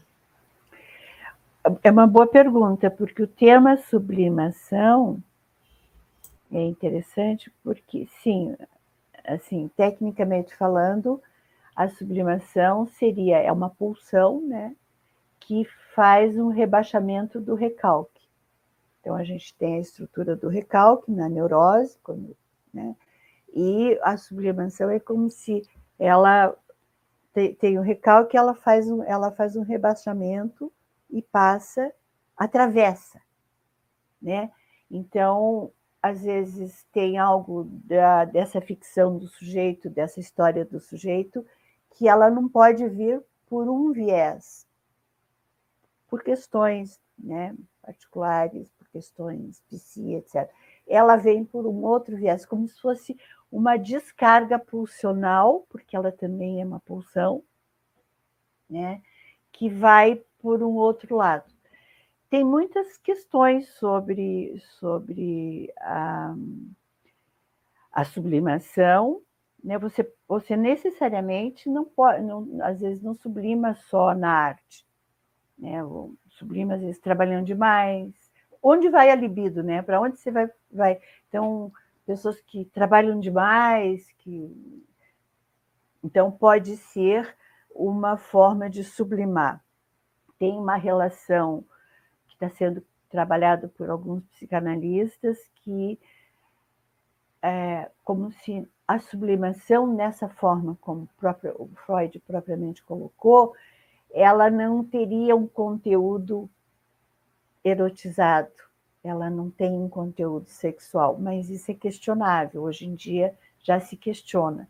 Então, é, eu diria que é impossível não ter um, um, conteúdo erotizado, porque nós somos sujeitos erotizados e cada um vai levar a sua sensualidade, a sua sexualidade, o seu erótico para um campo, mesmo que seja trabalhando demais, é, fazendo arte demais, né? E tem alguns casos que, por exemplo, o, o, o Joyce, é, o Lacan dizia que ele não sublimava. Esse é um tema bem importante a ser pensado, porque para ele foi o quarto nó. Né? Eu acho que a, a Virginia Woolf também teria sido um caso que não foi sublimação, até porque algumas coisas que eu já estudei sobre ela, ela diz que ela não podia parar de escrever, porque se ela parasse de escrever, ela enlouquecia. Então, como se essa escrita, esse escrever, estava, estariam no lugar ali de fazer um quarto nó, né? E, bom, por um outro lado, foi pensado que ela era um, tipo, uma estrutura melancólica, uma psicose melancólica. Então, o tema da sublimação, Hilza, assim, falando a, grosso modo, é uma, ele faz um, um rebaixamento do recalque e atravessa, para dizer alguma coisa que não está não tá podendo ser dita, talvez pelo erótico, pelo. Né? Não sei. Mas é isso. Ela vai por um outro caminho. E. André... Pode falar. Não, pode terminar. Não, e nós precisamos prestar atenção, porque a gente também está sublimando muita coisa o tempo todo. Não o excesso da sublimação, como um artista, né, ou o cara que compulsivamente trabalha, mas a gente está o tempo todo sublimando, a gente já está sublimando os primeiros amores, né? A gente já teve que dar um jeito de sublimar os primeiros amores e colocar outros amores no lugar, às vezes tentar encontrar o objeto, né? Será que existe esse objeto? E etc. Então a gente está o tempo todo sublimando, né? Pequenas sublimaçõezinhas, mas a gente está nesse processo de sublimação o tempo todo. Andrei, o, você conhece sobre a Odisseia de Homero? É dessa época dos gregos, da época da, da qual você falava agora há pouco? É, sim, a Odisseia é anterior à época clássica grega, onde floresceu é. a filosofia, é. mas ela já traz as sementes da formação cultural do povo grego. É, o primeiro registro ocidental né, de uma história poética de um povo, onde se traz os elementos simbólicos do heroísmo, da afirmação do indivíduo. É, isso tudo é muito rico e vai ser muito presente na filosofia grega, onde vai florescer no período clássico, embora é, há alguns filósofos como Nietzsche que falam que os pré-socráticos é que trouxeram um florescimento ainda maior porque eles privilegiavam esse sentido instintivo, essa força da vida que ele chamava de instinto dionisíaco. Dionísio era um deus grego das festividades. As primeiras manifestações de arte na Grécia foram essas festas dionisíacas, né, que deu origem depois ao teatro e era uma forma de celebração da energia da vida. Então lá eles cantavam, eles dançavam, mas traziam um rito, né, com uma expressão artística muito profunda e muito bela. Seria como um teatro, né? Você vai assistir uma bela peça de teatro, é muito bonito, é muito rico. Então esse espírito dionisíaco floresceu antes de Sócrates depois de Sócrates começou o racionalismo, né? Mais apolíneo daí, então não teve mais o equilíbrio, né? Segundo os gregos, o equilíbrio entre Apolo e Dionísio. Então tem que ter essa força da vida instintiva, né? Essa energia que é infinita, mas tem que ter o Apolo para equilibrar também, para dar sentido, para dar racionalidade. Então o ser humano tem que lutar, né? Sempre com essas forças. Né? Se ficar muito apolíneo, vira uma sociedade fria, racionalista, que perde o instinto da beleza, das relações, da paixão. Mas se for muito dionisíaco, a pessoa perde a razão, a pessoa sofre. Né? É, é aquele espírito do período romântico, né? que as pessoas Sim. se matavam, o sofrimento do jovem Werther. Então tem que ter os dois, né? a razão, o conhecimento, a ciência, que é muito importante, que ela é fria, então ela dá um equilíbrio. Essa visão um pouco dos gregos. Mas a Odisseia tem ali a raiz de tudo isso, né? Porque é maravilhoso, né? Um poema, é. tem simbolismos muito ricos, né? Uhum. Justamente. Eu queria, eu queria rever. É, Rilza, você disse que foram é, dois anos da Guerra de Troia e oito anos do Ulisses Perdido. Eu tinha como dez anos da Guerra de Troia e dez anos do, do Ulisses voltando. Você ah, sabe, sabe dizer, não. Andrei, se, o que que... Se eu disse dois, foi... Eu errei, não, foram dez, né? É, uhum. Andrei, dez anos de guerra. Dez anos de guerra e dez anos ele voltando. Oito, oito anos a volta. Oito? Ah, por isso que o Joyce coloca 18, 18 horas. horas. Ah, que legal. Olha aí, ó. E o, e o Ulisses do, do Homero, ele volta outro homem. Ele volta né, é, despojado daquela imponência de rei, de guerreiro, ele volta maltrapilho, ele volta com outra característica, né? E, e ele também mata, né? Como como o pai do o pai do Roy, né? Ele que esse ator, né, o Tommy Lee Jones, que, que elenco fabuloso. Né? Até dizem que, que é a olheira mais verdadeira da história do cinema. olheira? É que ele é o ator que tem a olheira mais verídica. Assim. É mesmo. Eu fiquei é, curiosa. É realismo. É incrível mesmo. eu fiquei, eu não consegui decifrar qual é o é, na, no subjetivo, né, qual é o papel do Donald Sutherland ali. Ele é, ele, talvez também porque ele era companheiro de trabalho do pai, né, do Roy. É, ele conheceu o pai e numa uma viagem, nesse meio do caminho, o Roy encontra ele, né? Para ele faz o coronel Pruitt. É, ele tem a missão de acompanhar o Roy até fazer essa viagem, estar ali de olho no Roy, é. para ver o que vai acontecer. Só que chegando na Lua, ou em Marte, na Lua, né? Não, em ele Marte, ele, ele não pode. Na Lua, ele não pode seguir viagem porque ele, ele adoece. Porque ele fica, ele começa a passar. Mas ele, ti, é, ele tinha a missão de ficar de olho. Exato. Roy. Não sei por que exatamente. Ah, talvez um, um enxerto ali do diretor para colocar esses magníficos atores e né? E justamente colocar elementos assim a mais, pessoas que conheciam o pai e tal. Reusa, você falou do livro, você disse que encontrou o livro. Quer mostrar para gente um pouquinho? Porque eu achava que, desculpa, esse, esse filme tinha sido baseado no Coração das Trevas, do Joseph Conrad, mas você disse que o, o, o James Gray falou que não. O que, que você sabe disso? Então, é, na época que eu estava obcecada pelo filme, é, eu, eu pesquisei muita coisa a respeito, muito, muitas críticas é, no YouTube, na, na, internet, jornais, revistas.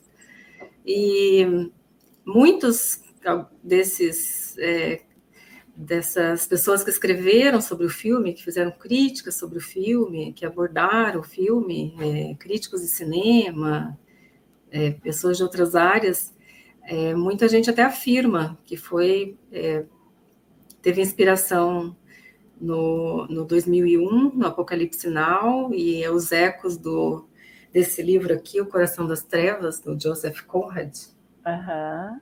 que estão lá, que é inspirado nesse livro. Mas nessa entrevista do James Gray lá para esse canal da Espanha, ele disse que não, ele não, não foi a intenção, ele não fez essa, essa trajetória de buscar essa inspiração. É, é, nesse ponto que ele diz que. É, não, minto, não foi nesse ponto que ele falou de talvez inconscientemente, não foi. Acho é porque também. O Andrei que falou há pouco alguma coisa, né? Andrei? É porque o, o entrevistador diz, faz uma associação do Ad Astra com o filme anterior, que tinha sido lançado anteriormente dele, que era o ah. Z Cidade Perdida. Que nesse ah. Z Cidade Perdida existe também uma, uma relação de pai e filho, que na verdade a obsessão do pai é, por, pela exploração lá na floresta acabou tendo é, impactos assim bem trágicos na família, no filho, ah. difíceis uhum. assim.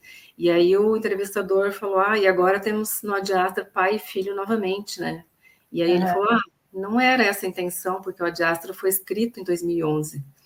Aí até chegar o dinheiro, eu só consegui lançar em 2019. Até chegar o dinheiro para produzir, Sim. foi lançado em 2019. Então não tem associação com o filme anterior que eu lancei.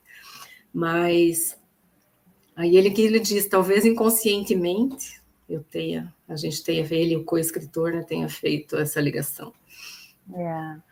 é, uma coisa importante que eu acho que a gente poderia colocar aqui, que foi justamente Coringa, né, 2019, e que esse filme ficou um pouco à parte, é, em função da dimensão que foi o magnífico filme Coringa, magnífico mesmo, né? Que roubou todas as cenas, todas as telas e muitos corações.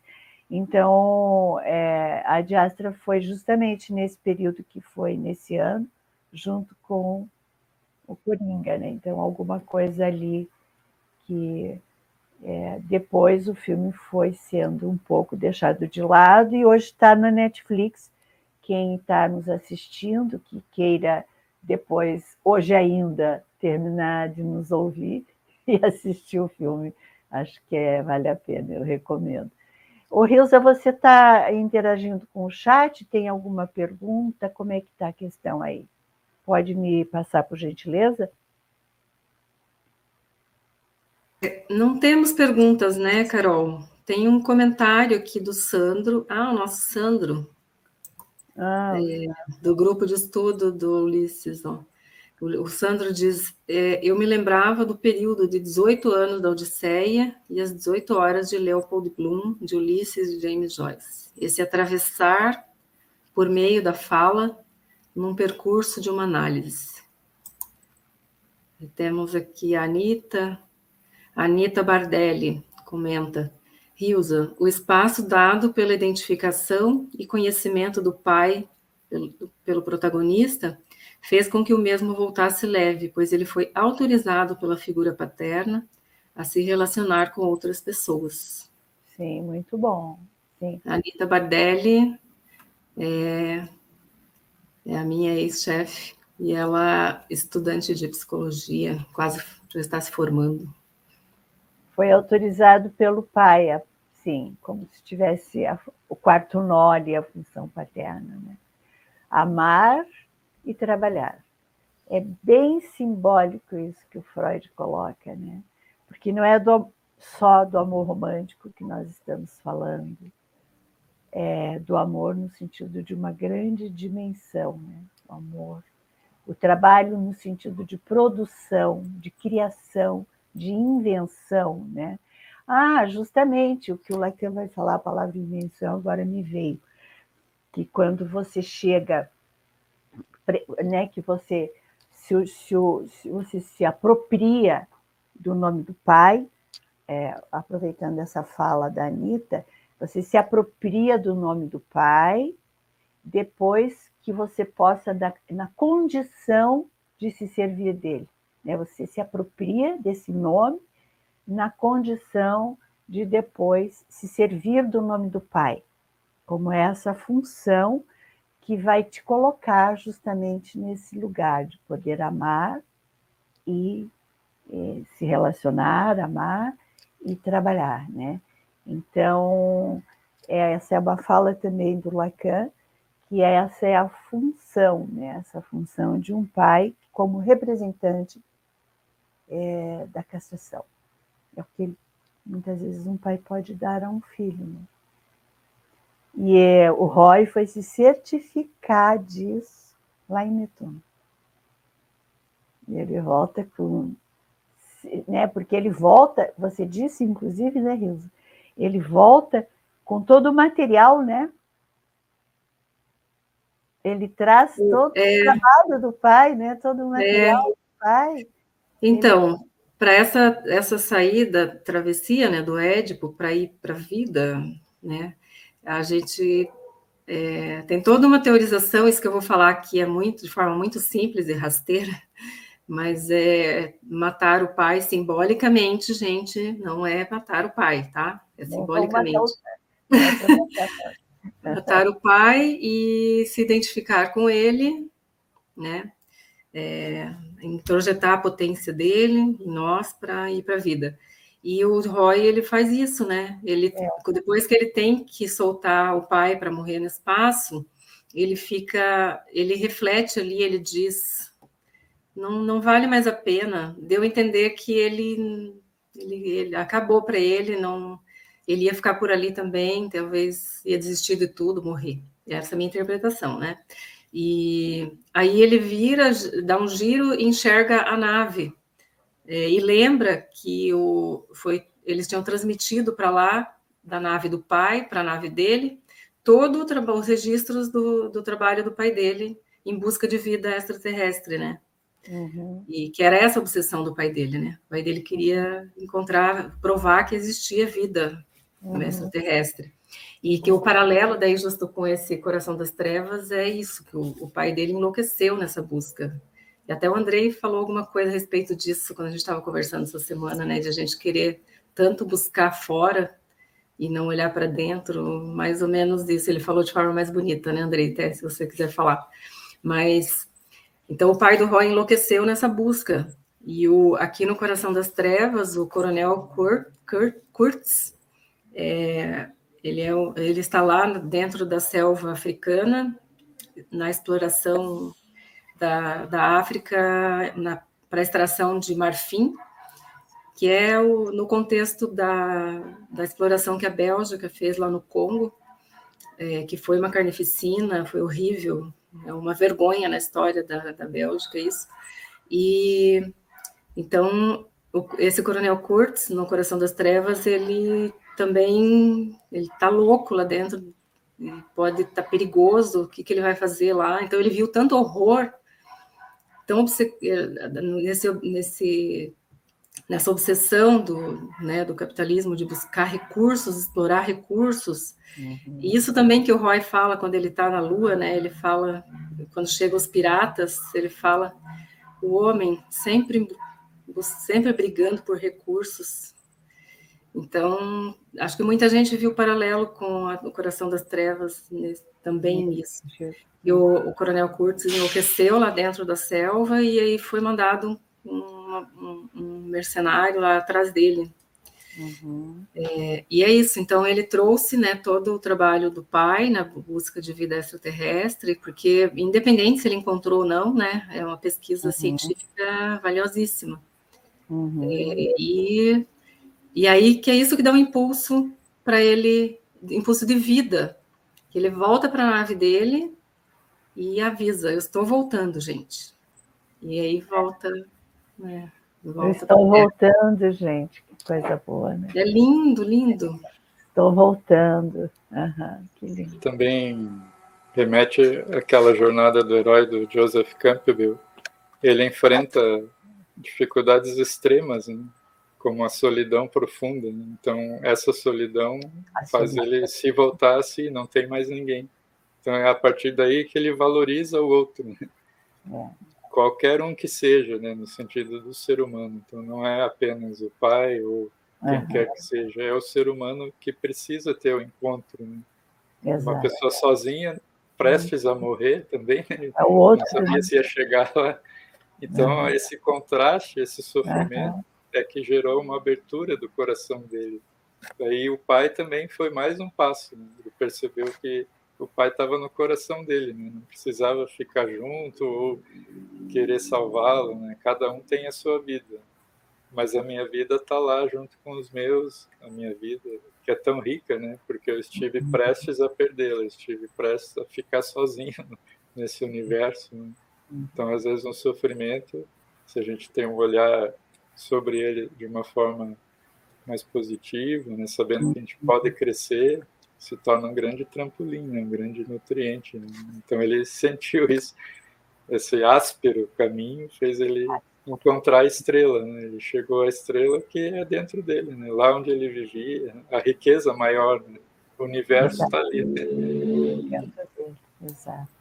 E Andrei, ele, o, o, James Gray nessa entrevista que eu vi hoje, ele fala do, do Joseph Campbell, é Joseph Campbell, né? Do Campbell. É. Ele fala porque teve, tem a, ele ele teve inspiração aí nessa nessa obra do Campbell, sim, legal. E é, aqui tem um comentário da Marisa. Uhum. Obrigada pela riqueza e profundidade da análise. Por que Netuno? Pela distância? Longo caminho a percorrer? Pergunta, perguntas, né? Uhum. Netuno não é o deus do mar? É, Seria uma associação com o mergulho em si mesmo? Oi, Marisa. Marisa está hoje no nosso grupo de leitura. Nós temos um grupo de leitura com o nosso Thomas Mann. Nós estamos lendo Note em Veneza, que provavelmente será o próximo filme que, que será trabalhado aqui. E aí, baseado também nessa obra. Oi, Marisa, que boa a tua pergunta. Olha, não tinha pensado sobre isso, viu? Netuno.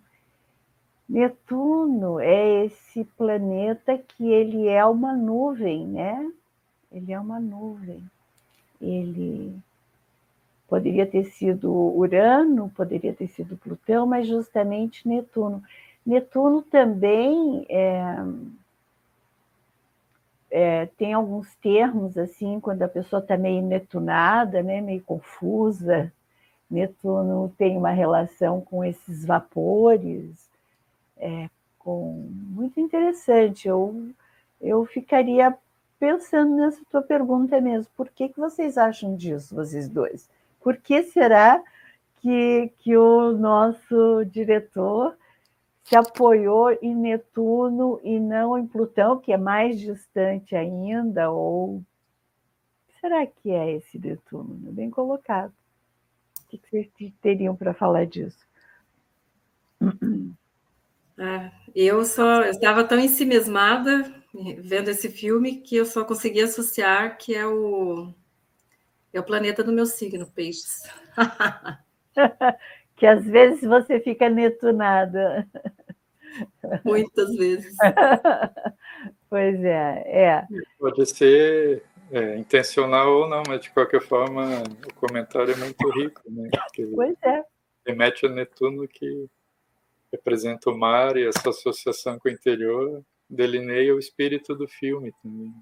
Sim. Então, e... ele tendo escolhido ou não, né, por isso, a gente não sabe, mas comentário ele fecha nessa né, percepção. Desculpa, Andrei, pode.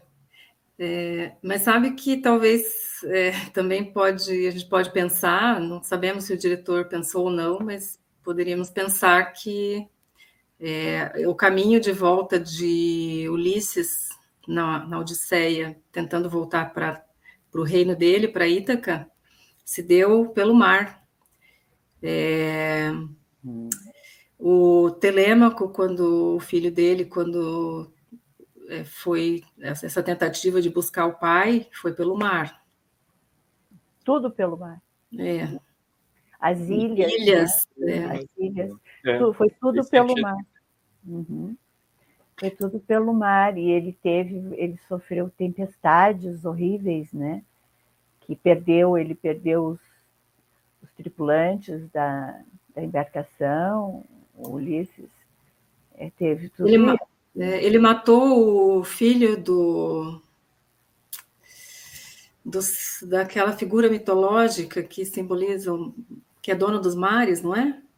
Poseidon. É, ele matou o filho de Poseidon. Matou aquele bichinho, bichão, como é que é o. Ele matou o. Era, não era filho, era sobrinho, né? De Poseidon. Quem que ele mata que são aqueles que tem um, um, olho só, Andrei? Cíclope. Ah, Cíclope. É. Cíclope. Ele mata o Cíclope e depois que ele mata, que Ulisses mata o Cíclope e se acha um vitorioso, Poseidon se vinga. uh, com tempestades horríveis e matando os tripulantes dele. Tem mais uma questão aqui, Hilda. Tem, da Cristiane Carvalho. A Cris é minha amiga. Por ser um filme sci-fi, espera-se que a expedição do pai encontre outras formas de vida. Mas a fala do pai foi. Ah, é verdade, ó, a fala do pai foi: não há nada, nenhuma outra forma de vida, só nós. Ele não encontrou, né? Uhum. Aí a, a Cris pergunta: como vocês interpretaram esse ponto? Uma boa pergunta, Cris. É... Pode falar, Andrei. Não, Pode. fale você primeiro. Não, não, estou pensando, vai falar. Não, eu acho que remete àquilo que eu comentei da solidão. Né? Para nós sermos seres humanos plenos, precisamos nos conectar harmoniosamente com os outros seres humanos. Né? Uhum. Tem até um ditado que fala: um diamante só é polido por outro diamante. Então, se a uhum. gente não vence o desafio né, de conviver, mesmo com as tensões com outros seres humanos, a gente não vai evidenciar o nosso potencial. Então, lá ele foi buscar essa inteligência, essa plenitude, achando que aqui não tinha nada e não encontrou nada, né? Vida inteligente nenhuma, percebendo que uhum. é, essa busca, essa plenitude estava no contato humano, seja uhum. entre parentes ou mesmo entre as pessoas. Né? Eu penso dessa forma, é uma interpretação minha. Uhum. Mas o que é, ele percebeu, né? O personagem principal e voltou, né? Muito feliz. Até ele abraçou os companheiros que uhum. pegaram ele, né? Uhum. É, então essa relação humana, esse humanismo, né? Talvez seja a grande riqueza que o ser humano tem é que ele desperdice, né? Ele uhum. tem que sair porque acha que aqui é ruim, então ele vai lá, mas lá não tem, né? Se ele não encontrar aqui, não vai encontrar em nenhum lugar, né? Eu penso dessa uhum. maneira. Uhum. O, o Brad Pitt falou sobre isso é, numa entrevista, das entrevistas que eu vi. É, ele coloca assim, olha, que o que moveu ele a entrar, né, a interpretar esse papel, ele diz, foi, eu fui movido nesse caso pelo fato de que os filmes de ficção científica atuais são sobre enfrentar extraterrestres, seres terríveis que querem nos destruir ou benevolentes que nos presenteiam com alguma sabedoria. E o James Gray propõe uma premissa de, do que sucederia se nos encontrássemos realmente, se nos, se nos encontrarmos realmente sozinhas. Se é assim, então atenção, é, tensão foi a palavra que apareceu na tradução lá, né? Atenção estaria em nós mesmos. Não tem como escapar lá para o espaço sideral, né?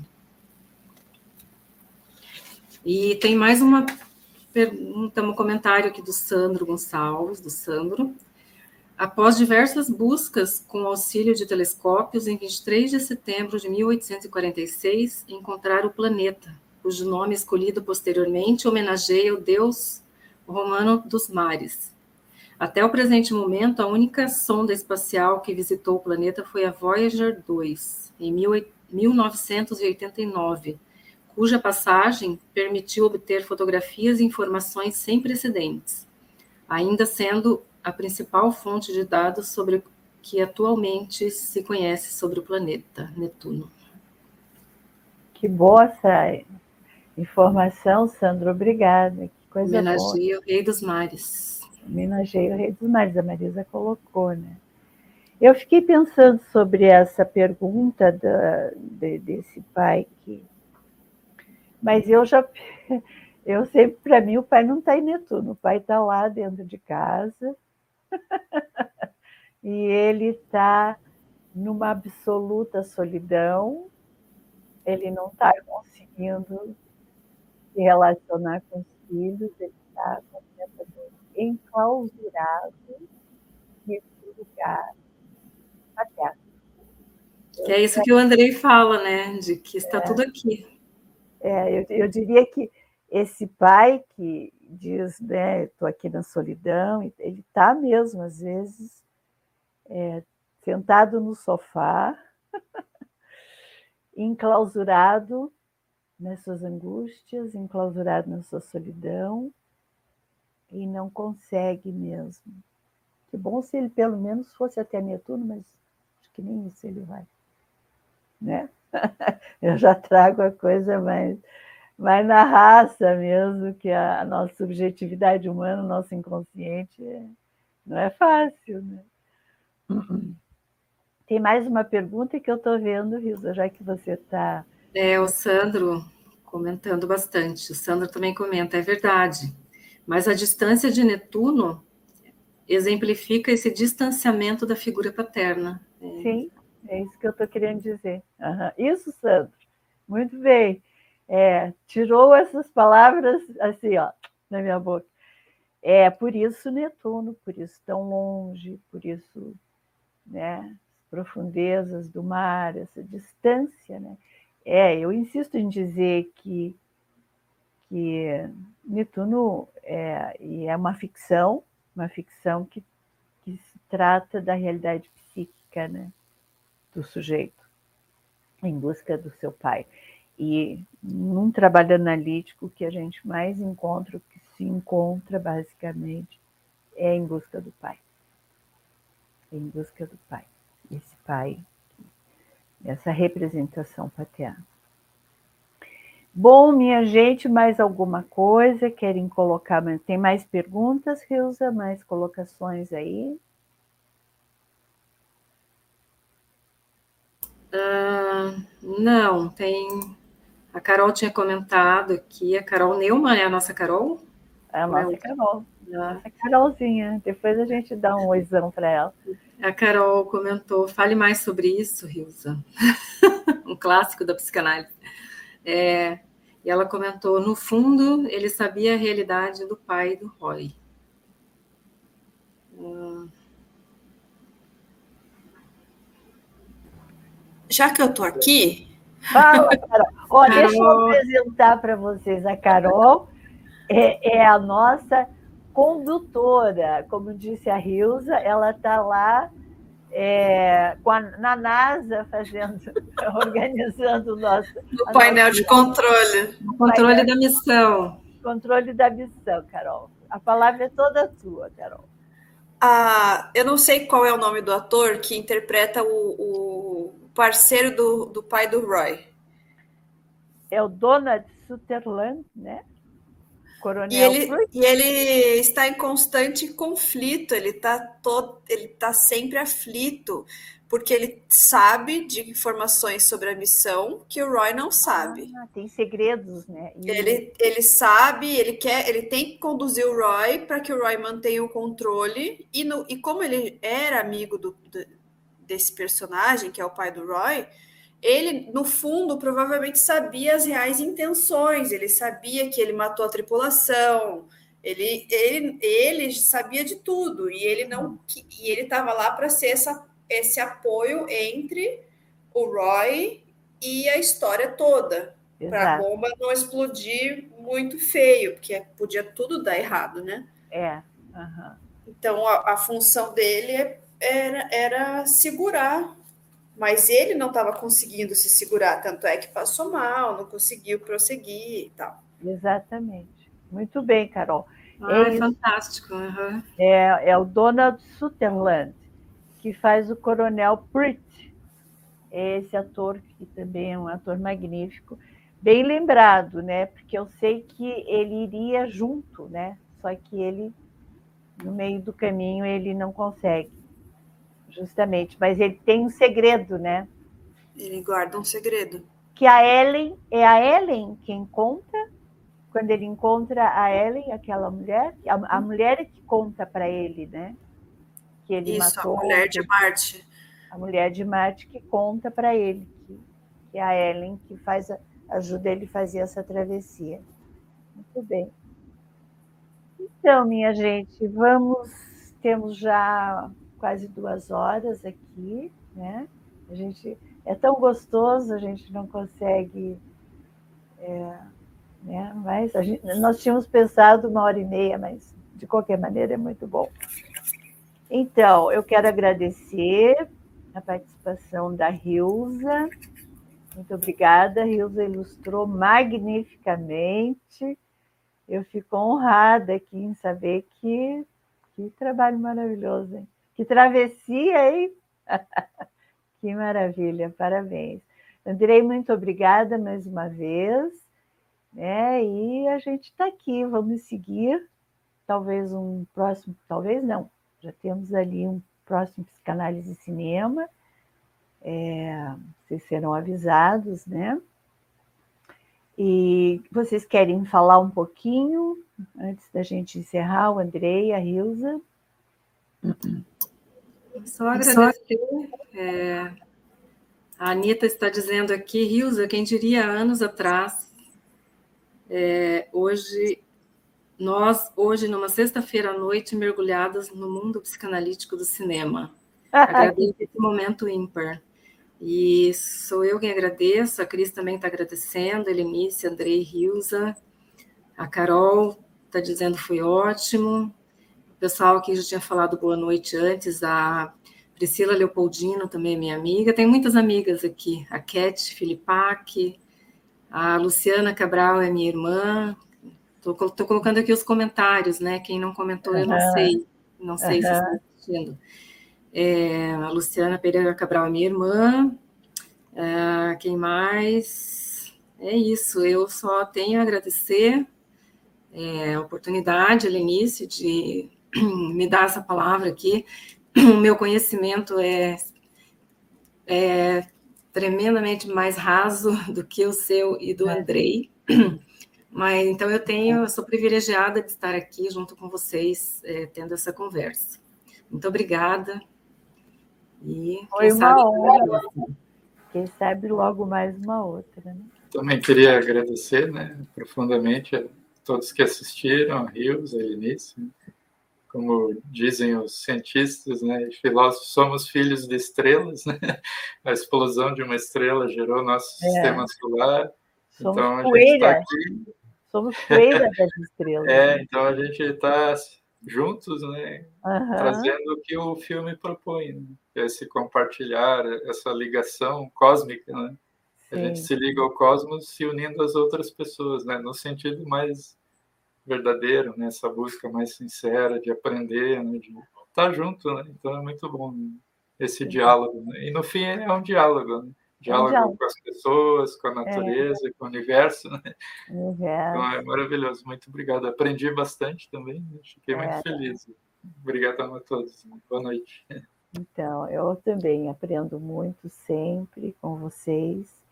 E obrigada a quem esteve conosco nesse momento, quem participou. Carol, você impecável, maravilhosa. Muito obrigada, Carolzinha. E eu quero lembrar que esse, esse, essa live vai para o meu canal do, do YouTube, Helenice Milani, psicanalista. Lembrem de compartilhar, de, de tocar o sininho, de trazer perguntas também lá na live, né? Do YouTube, no YouTube, né? Então, vamos como dizem, né, para ajudar o canal a crescer. Eu acho essa fala muito engraçada, mas eu acho que vale a pena, né? É para a gente poder se manter aqui falando com vocês. É, nós também, eu também estou aberta a sugestões de filmes, né, que podem surgir. Eu tenho canal do, do Instagram, Helenice Milani, tem um site, Helenice Milani, no Facebook. A gente pode seguir trocando, conversando. E psicanálise, poesia, filosofia, arte, né? É, cinema, que bom, tudo isso pode nos unir, pode fazer com que uma sexta-feira à noite, né? a gente fique aqui de forma virtual, ocupando o nosso espaço virtual. Muito bom, gente. Muito obrigada, foi muito gostoso e uma boa noite a todos. Muito obrigada, eu agradeço.